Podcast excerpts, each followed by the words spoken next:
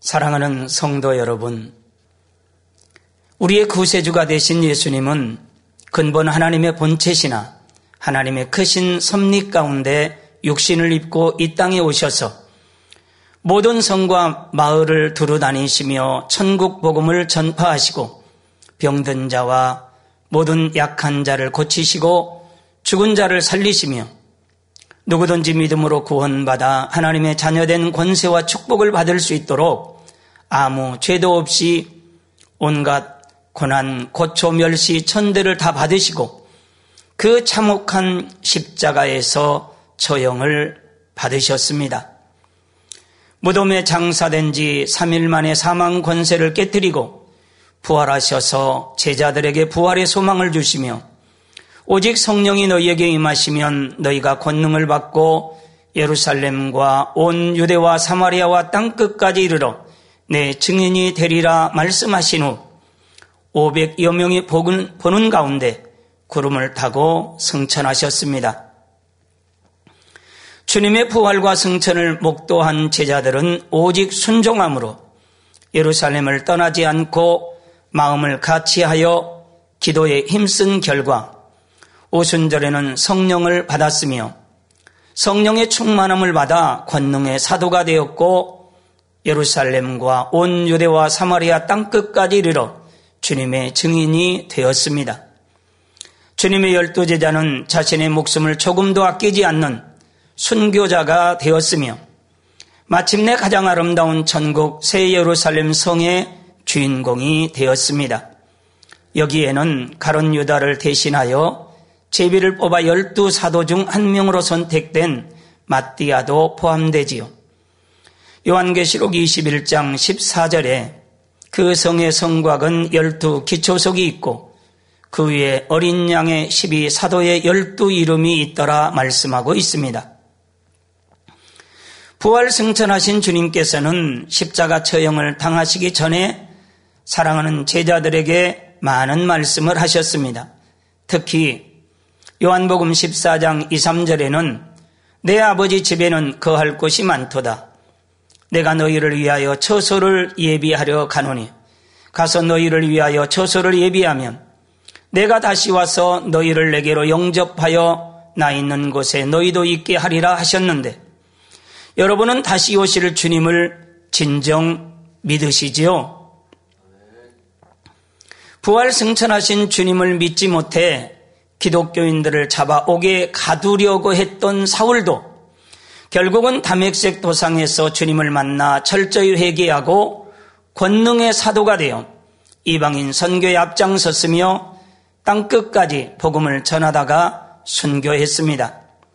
그는 신약 성경 27권 중 14권을 기록할 정도로 위대한 사도가 되었는데 데살로니가전서 4장 16절에서 17절 말씀을 통해서는 주님의 공중 강림에 대해 자세히 기록하고 있습니다.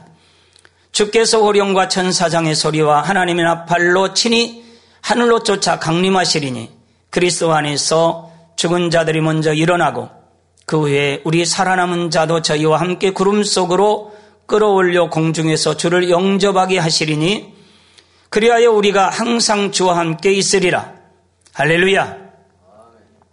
부활 승천하신 주님을 믿는 기독교인들을 핍박했던 사울도 변화시켜 성령을 받고 권능을 받아 사도 바울이 되게 하신 주님께서는 모든 사람이 구원받아 천국에 이르기를 원하십니다. 부활의 소망 가운데 공중 강림하실 주님을 사모하는 우리 만민의 성도님들은 성령을 받고 권능을 받아 땅 끝까지 이르러 주님의 증인이 되기 위해 더욱 신부단장에 힘써야 하겠습니다. 사랑하는 성도 여러분, 공부하는 학생들에게 최대의 화두는 무엇일까요? 중고등학교 학생들은 국영수 과목별 학원을 다니는 것도 모자라 늦은 밤까지 독서실을 다니고 과외를 받으면서도 전전긍긍합니다. 이렇게 공부하는데도 왜 성적은 마음에 원하는 대로 오르지 않은 것일까요? 교육 전문가들 중에는 성적이 오르지 않아 고민 중인 학생들에게 해답으로 틀린 문제를 스스로 진단하고 자기 것으로 만드는 것이라고 말합니다.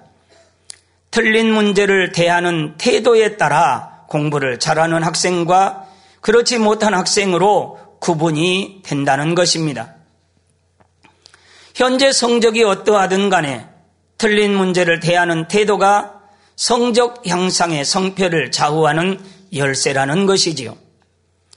학생들에게 최대의 과제가 공부라면 예수 그리스도를 믿는 우리 성도님들에게 최대의 과제는 무엇일까요? 믿음으로 구원받아 천국에 들어가는 것입니다. 더 나아가 주님의 마음을 닮아 하나님의 형상을 되찾는 것이지요. 다시 표현하면 성결을 이루어 사명을 감당하며 온 집에 충성함으로 가장 아름다운 천국 새 예루살렘 성에 들어가 영생 복락을 누리는 것입니다. 그러기 위해 우리는 10년, 20년, 어떤 분은 30년 넘게 기도하며 달려왔지요. 믿음의 반석을 지나 영으로 온영을 향해 힘차게 달려가고 계신 분들이 있는가 하면 어떤 분들은 신앙이 더 이상 성장하지 못하고 정체되어 있는 분들도 있습니다. 영적인 믿음의 성장 과정에 있어서도 틀린 문제를 대하는 태도에 따라서 믿음이 성장할 수도 있고 그 자리에 머물러 있을 수도 있다는 것입니다. 직무대행님께서도 2017년도에 틀린 문제 풀기라는 제목으로 몇 주간 말씀해 주신 적이 있습니다. 그때 저의 믿음 성장에도 많은 도움이 되었지요. 우리의 부족한 분야를 솔직히 인정하고 개설하는데 집중하는 사람과 그렇지 않고 자기 합리화로 여러 가지 이유와 핑계를 대면서 변명하는 사람과는 영적 성장에 있어서 많은 차이가 날 수밖에 없습니다. 오늘은 변화가 더딘 이유라는 제목으로 먼저 자기라는 것이 어떻게 형성되며 자기 합리화란 무엇인지 예를 들어 설명하고자 합니다. 첫째는 악의 시작과 형성 과정입니다. 사람은 부모의 정자와 난자의 결합으로 태어납니다. 이 정자와 난자 안에는 생명만 담긴 것이 아니라 부모의 외모나 성품, 식성이나 취향 등도 담겨 있지요. 그래서 자녀가 태어나 성장하는 것을 보면 부모의 외모나 성격을 그대로 담는 경우를 흔히 볼 수 있지요. 사람의 정자 난 자 안에는 조상으로부터 물려받은 죄의 성질도 담겨 있습니다. 이를 원죄라 하는데 아직 세상 죄악에 물들지 않는 어린 아이들의 모습에서도 확인할 수 있지요. 예를 들어 다른 아이가 자기 장난감을 가지고 놀면 싫어하고 뺏으려 하는 모습을 보게 됩니다. 남의 것을 빼앗는 아이만 악한 것이 아니라 빼앗기고 속상해서 우는 아이. 자기는 힘이 없으니 엄마에게 빼앗아 달라고 때를 쓰는 아이 등 각기 다른 성격 안에 크고 작은 악이 있음을 알 수 있습니다. 이렇게 사람은 태어날 때부터 악을 가지고 나왔다는 사실입니다. 따라서 우리들의 악이 언제부터 만들어졌는지를 알아야 악을 빨리 버리는데 도움이 될 수 있습니다. 사람은 조상으로부터 물려받은 악을 가지고 태어날 뿐만 아니라 갓 태어난 아이가 성장하듯이 마음의 악도 함께 성장한다는 사실입니다. 사람의 악은 어떻게 성장하는 것일까요? 자신에게 주어진 환경 속에 보고 듣고 느끼는 일련의 행동들이 사람의 마음 안에 악을 키워나가는 것입니다. 가족이나 친구, 학교와 세상이라는 환경들을 통하여 스스로 자기를 만들어가는 것을 볼 수 있습니다. 사람이 성장하면서 부모님을 통해 나름대로 선한 가르침을 받고 학교에서 선생님들로부터 도덕 윤리를 배웠다 해도 실제 삶 속에서는 대부분 혈기와 다툼, 미움과 불화, 거짓과 욕심을 더 많이 보고 경험했습니다. 그러니 마음 안에 선의 가르침이 담기기보다 죄악으로 쉽게 물들어 버렸지요. 더 심각한 것은 죄를 죄로 느끼지 못할 뿐만 아니라 악이 악인지도 모르고 착각 속에 살아왔다는 것입니다. 변화가 더딘 이후 두 번째로 살펴볼 분야는 악을 악이라 느끼지 못하며 자기를 만들어 온 사례를 말씀드리겠습니다. 자녀가 밖에서 맞고 들어오면 요즘 세상 부모님들은 어떻게 반응합니까? 당시 상황을 파악하려는 것보다는 너 누가 때렸어? 거기 빨리 찾아가자며 화를 내는 부모가 대다수입니다. 부모라면 상대 아이도 맞을 수 있다 생각하고 진리로 분별해 주어야 하는데 대부분의 경우 자기 자녀 편에서만 생각하는 것을 볼 수 있습니다. 그래서 왜 맞았어? 바보야?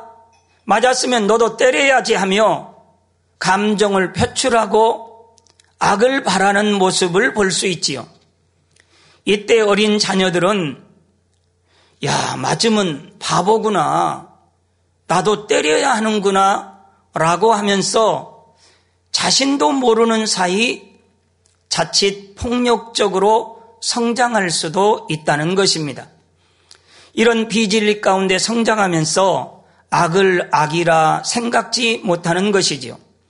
선한 행함을 보면서 선이라고 느끼지 못하고 희생과 양보하는 사람을 바보 같다고 인식하며 성장할 수도 있다는 것입니다. 이처럼 죄악에 대한 느낌도 세월이 흐르면서 달라진 것을 볼 수 있지요. 한 가지 예를 들어보지요.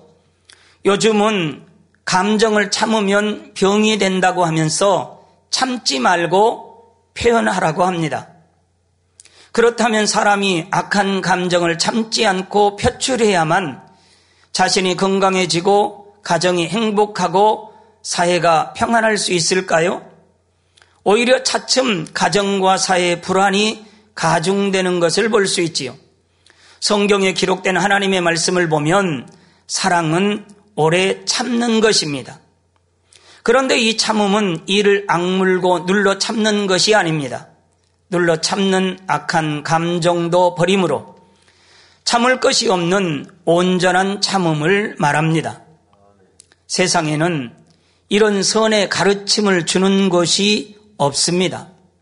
대부분의 사람들이 진리가 아닌 세상의 가르침을 받기 때문에 그 안에서 상대의 유익을 구하며 선을 행하는 것보다는 자기의 유익을 구하며 악을 행하는 것에 익숙한 자기를 만들어 왔던 것입니다. 그러므로 자기라고 하는 존재가 얼마나 죄악으로 물들어 있는지를 정확히 깨달아야 합니다. 자신의 마음과 생각, 양심의 대부분이 비진리로 채워져 있음을 깨닫고 진리에 비추어 어긋난 것이 있다면 이것을 인정할 때 신속히 변화될 수 있지요.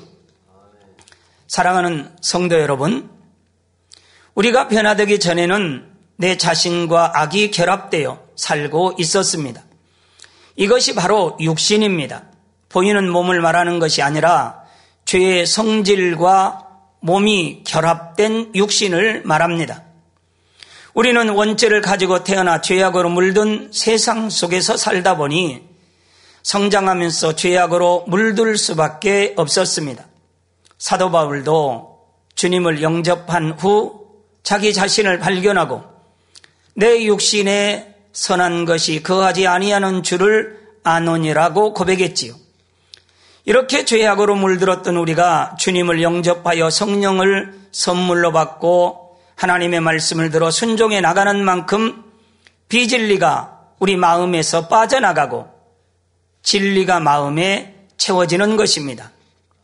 원래 가지고 있던 비진리, 곧 악을 벗어내고 말씀대로 순종하는 만큼 선과 진리의 마음으로 채워지니 성결되고 영의 마음을 이룰 수 있습니다.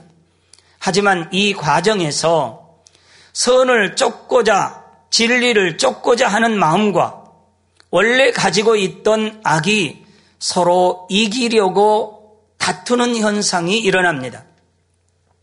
갈라디아서 5장 17절에 육체의 소욕은 성령을 거스리고 성령의 소욕은 육체를 거스리나니 이 둘이 서로 대적함으로 너의 원하는 것을 하지 못하게 하려 함이니라 말씀하고 있습니다.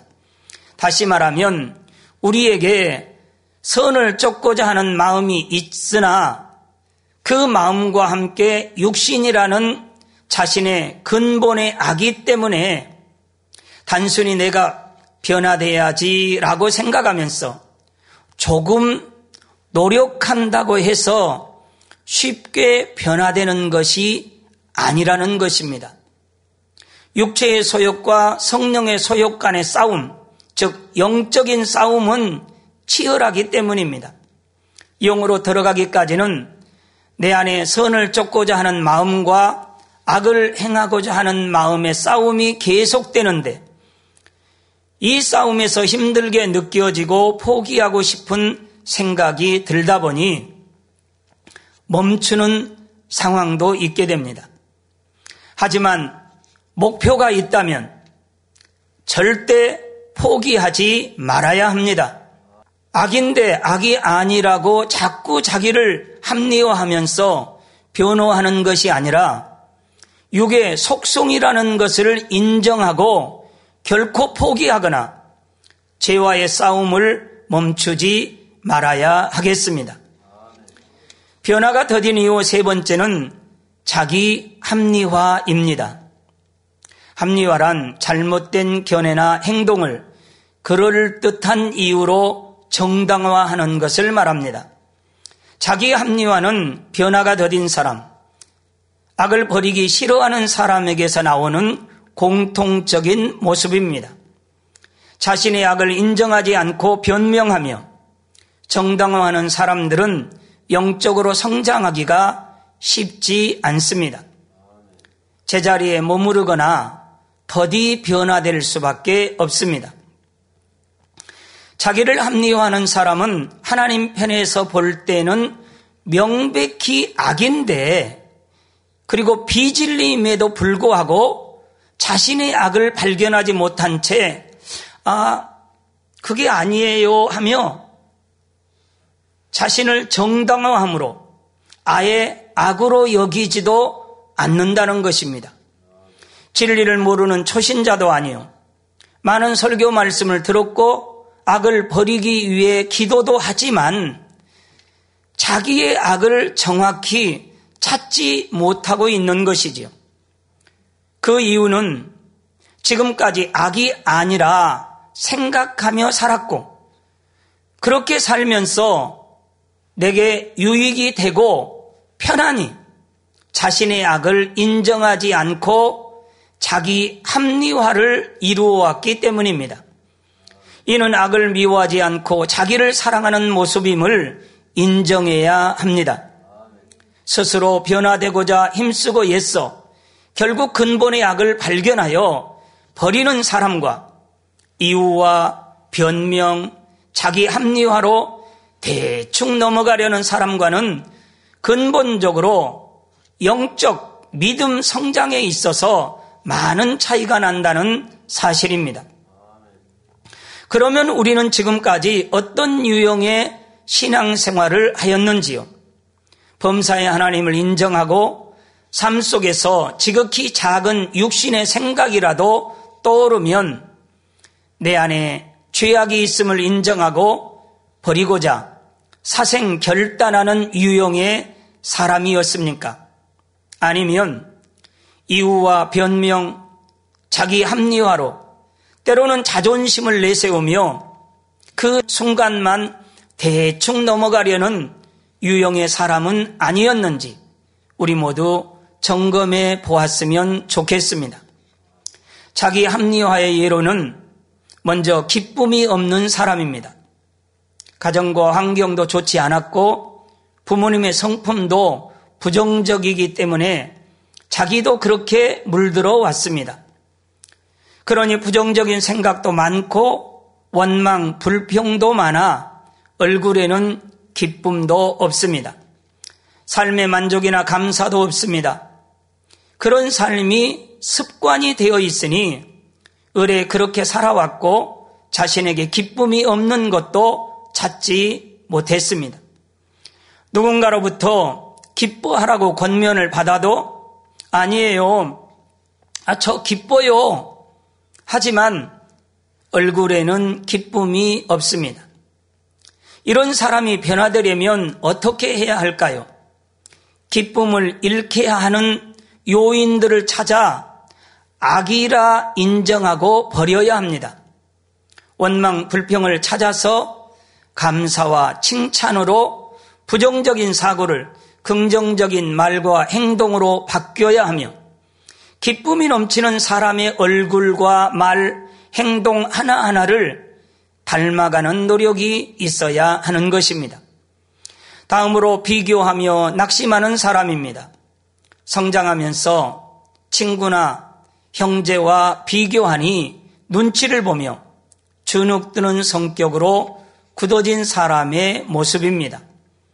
그러다 보니 신앙생활을 하면서도 다른 사람과 비교하고 자신이 부족하다 느끼며 힘들어하고 낙심하기도 합니다. 세상에 있을 때는 이것이 악이라고 생각지 않았습니다. 하지만 이제 변화되고 믿음의 성장을 이루려면 자신의 마음 안에 있는 악을 정확히 찾아내야 하는 것이지요. 상대와 비교하면 안 된다. 낙심하면 안 된다. 시기 질투하면 안 된다는 말씀을 들어서 악인 줄 알고 있습니다. 그런데 자기가 그렇게 비교하고 있는 것에 대해서는 아, 나는 그게 성격이고 나는 그냥 그렇게 살아왔어요라고 여전히 자기 합리화하는 모습을 찾아내 버리고 선과 사랑을 행해야 하는 것이지요. 자기 합리화의 또 다른 예로는 의의 틀과 선의 틀에서 비롯되는 육신의 생각입니다. 의의 틀과 선의 틀은 진리의 말씀을 자기 나름대로 해석하여 이것이 옳다, 이것이 선하다, 이런 식으로 생각을 단단하게 굳힌 것입니다. 이 선의 틀과 의의 틀은 자신이 아는 말씀, 지식을 바탕으로 만들었기 때문에 무엇이 잘못되었는지 잘 깨닫지 못한다는 것입니다. 더구나 그 틀에서 비롯된 생각들이 들어맞는 상황도 간혹 있기 때문에 자기 자신이 옳다고 자신하게 되는 것이지요.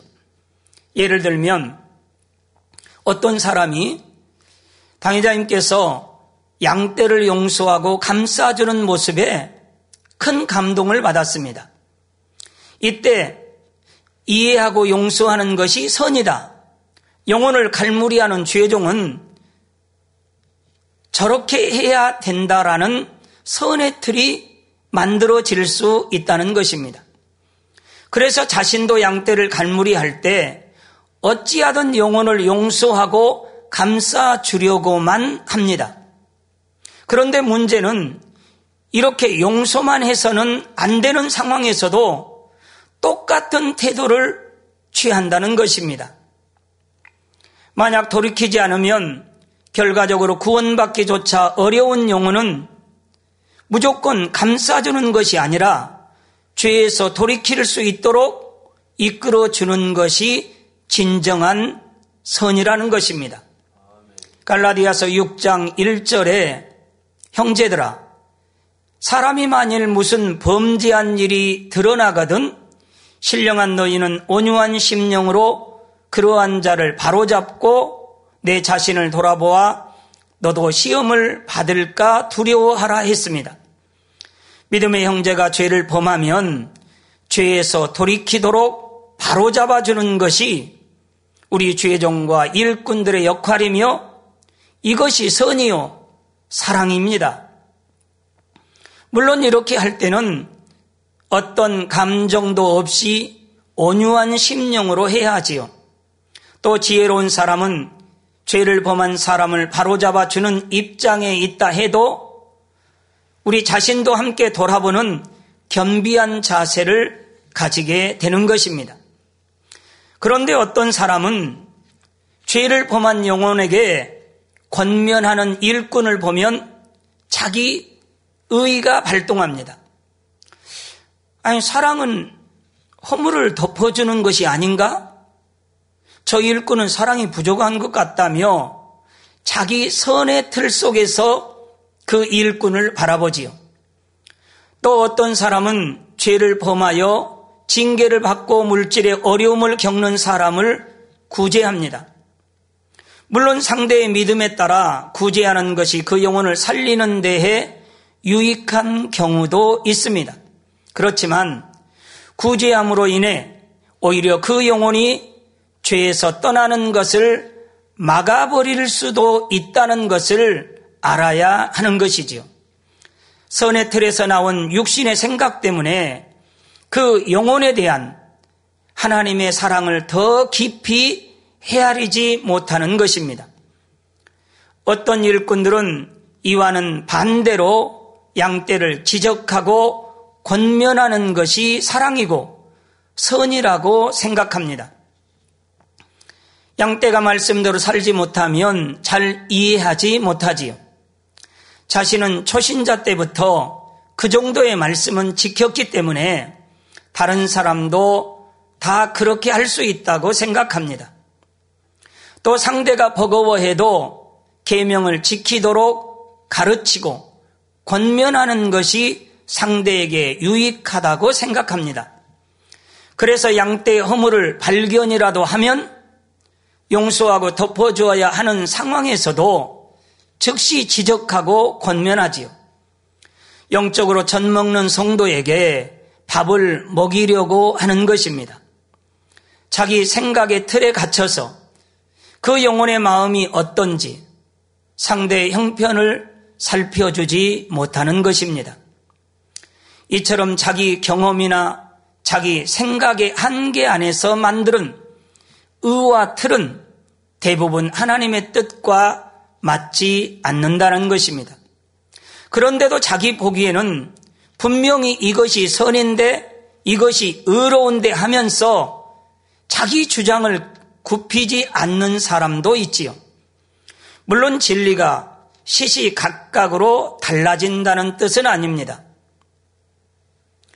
진리는 절대 불변이지요. 다만 물이 담는 그릇에 따라 모양이 바뀔 수 있는 것처럼 상황과 믿음에 따라 진리를 적용하는 모양이 조금 달라질 수 있다는 말입니다. 그러면 그때그때 진리를 어떤 모양으로 적용해야 하는지 어떻게 우리가 알 수 있을까요? 성령의 음성과 주관으로 알 수 있습니다. 성령의 음성을 밝히 듣는 사람은 어떤 상황을 만나든지 그 상황을 바로 파악할 수가 있지요. 진리를 어떻게 적용해야 하는지 금방 답을 얻을 수가 있다는 것입니다. 육아 경험이 많은 어머니 중에는 아기 울음소리만 듣고도 아기에게 필요한 것을 바로 알아채는 분들이 있다고 합니다. 이는 육아법만 체득한다고 되는 것이 아니라 아기에 대한 사랑과 관심이 있을 때 가능한 일이지요. 우리의 신앙생활이나 사명 감당도 마찬가지입니다. 하나님을 사랑하고 영혼을 사랑한다면 그때그때 무엇이 선인지 의로운 것인지 진리를 어떻게 적용해야 하는지 알게 된다는 것입니다. 우리, 우리 안에 계신 보혜사 성령님께서 가르쳐 주시기 때문이지요. 사랑하는 성도 여러분, 돌스도의 단편 소설 사랑이 있는 곳에 신이 있다에는 다음과 같은 줄거리가 있습니다. 어느 날 주인공 마르틴이 성경을 읽다가 잠이 들었는데 하나님의 목소리가 들려왔습니다. 마르틴, 내가 내일 너를 찾아갈 테니 창밖을 바라보아라.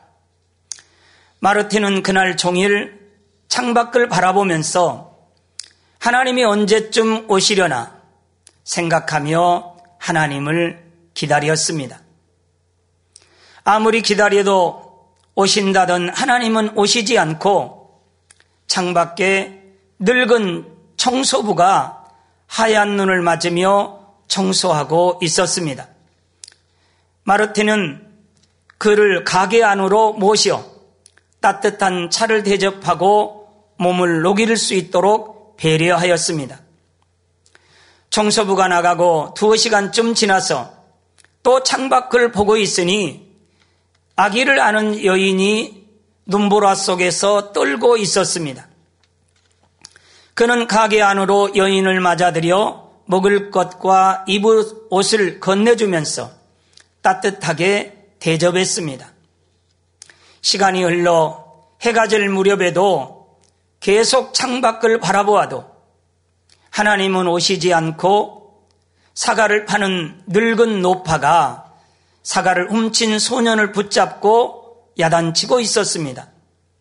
마르틴은 밖으로 나가서 소년이 죄를 뉘우치도록 다독여주고 사과값을 자기가 대신 지불하면서 노파에게 소년을 용서하도록 권유하여 원만하게 해결해 주었습니다. 그날 밤에도 마르틴은 성경을 읽다가 잠이 들었습니다. 그때 어둠 속에서 자신이 낮에 대접하였던 늙은 청소부와 아기를 아는 여인과 노파와 소년이 나타나서 미소를 짓고 있었습니다. 그리고 하나님의 목소리가 들렸지요. 마르틴, 내가 오늘 만난 사람들이 바로 나다. 너는 오늘 나를 잘 대접하였다. 꿈에서 깨어난 마르틴이 펼쳐져 있는 성경을 보니 마태복음 25장 33절에서 46절 내용이었습니다. 요약하면 내가 배고플 때 먹을 것을 주었고 목마를 때 마실 것을 주었으며 나그네를 따뜻하게 맞아들였고 헐벗었을 때 옷을 주었으니 내 형제 중에 보잘 것이 없는 사람들에게 극진히 대접한 것이 바로 나에게 한 것과 같은 것이니라. 이 단편 소설은 구원의 감격을 깨달은 마르틴이 하루 종일 하나님을 기다리며 겪은 이야기로서 우리들에게 많은 깨우침을 줍니다. 사랑하는 성도 여러분, 우리 주변에 옆 사람을 한번 살펴보시지요. 누가 있습니까? 저는 그렇게 기도합니다. 아버지 하나님, 제, 제 옆에 사회를 보신 우리 정현진 목사님이 계시는데, 육으로 보이는 정현진 목사님이 그냥 정현진 목사님으로 보이기보다 그 안에 성령 하나님이 계신다는 것을 1분 1초도 잊지 않고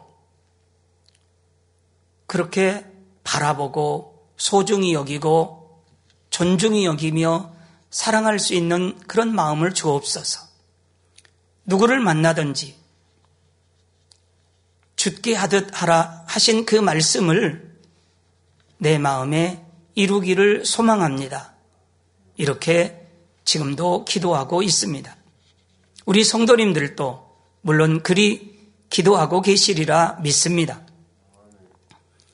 저는 아파트 계단을 오를 때 10층에 살고 있는 현관문 앞에 사랑의 문구와 함께 사탕 바구니가 놓여 있는 것을 보면서 감동을 받아 행복한 마음으로 저희 집까지 올라갈 때가 종종 있습니다.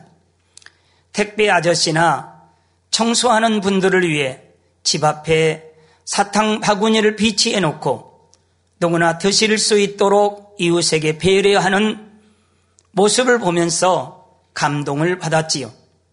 이 집 주인은 어떤 분일까? 마음이 참 예쁘시다. 생각하면서 뵙고 싶기도 하고 감사한 마음으로 저도 본받아야 되겠다 다짐하며 주변을 배려하는 아름다운 행함을 담고자 우리 성도님들과 함께 기도하고 있습니다. 예를 들어 식당에 가면서 문을 열고 닫을 때 뒷사람을 생각하여 문을 잡아준다거나 식탁에 앉으면 휴대폰을 보기보다는 먼저 수저와 젓가락을 놓고 물컵에 물을 채워 놓습니다. 식후에는 식당에 있는 커피 봉사를 하면서 주변을 배려하고 섬기는 마음을 이루고자 기도하며 노력하는 것입니다. 사랑하는 성도 여러분, 결론입니다. 예수님은 아버지 하나님 앞에서나 우리 인생들에게 오직 선과 사랑만 행하셨습니다. 그러나 선의 틀을 가진 사람의 입장에서 보면 예수님께서 성전 정화를 위해 노건으로 채찍을 만들어 짐승들을 성전 밖으로 쫓아내시고 비둘기 파는 자들의 상을 엎으시는 모습을 보면서 어찌 이해하고 본받을 수 있겠습니까? 반대로 의의 틀을 가진 사람의 입장에서 보면 안식일 날 병자를 고치시고 가늠하다 현장에 잡힌 여인을 용서하신 예수님의 행동을 어찌 이해하고 본받을 수 있겠습니까? 그러니 우리가 이 의의 틀과 선의 틀을 깨뜨리지 않고는 선과 사랑 자체가 되시는 우리 주님의 선과 사랑을 이해하기가 어려울 수도 있고 오히려 오해할 수 있다는 것을 알아 자기 합리화로 이유를 대지 말고 신속히 의와 틀과 선의 틀을 깨뜨리고 변화되었으면 좋겠습니다. 데살로니가전서 4장 3절에 하나님의 뜻은 이것이니 너희의 거룩함이라 하셨으니 아무리 열심을 내고 많은 일을 했다 해도 마음에 거룩함이 없이는 영적 충성으로 인정받을 수 없다는 것을 마음 깊이 새겨야 하겠습니다.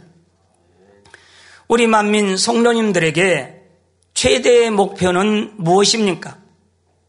마음의 성결을 이루고 온 집에 충성함으로 천국 새 예루살렘의 주인공이 되는 것인 줄 믿습니다.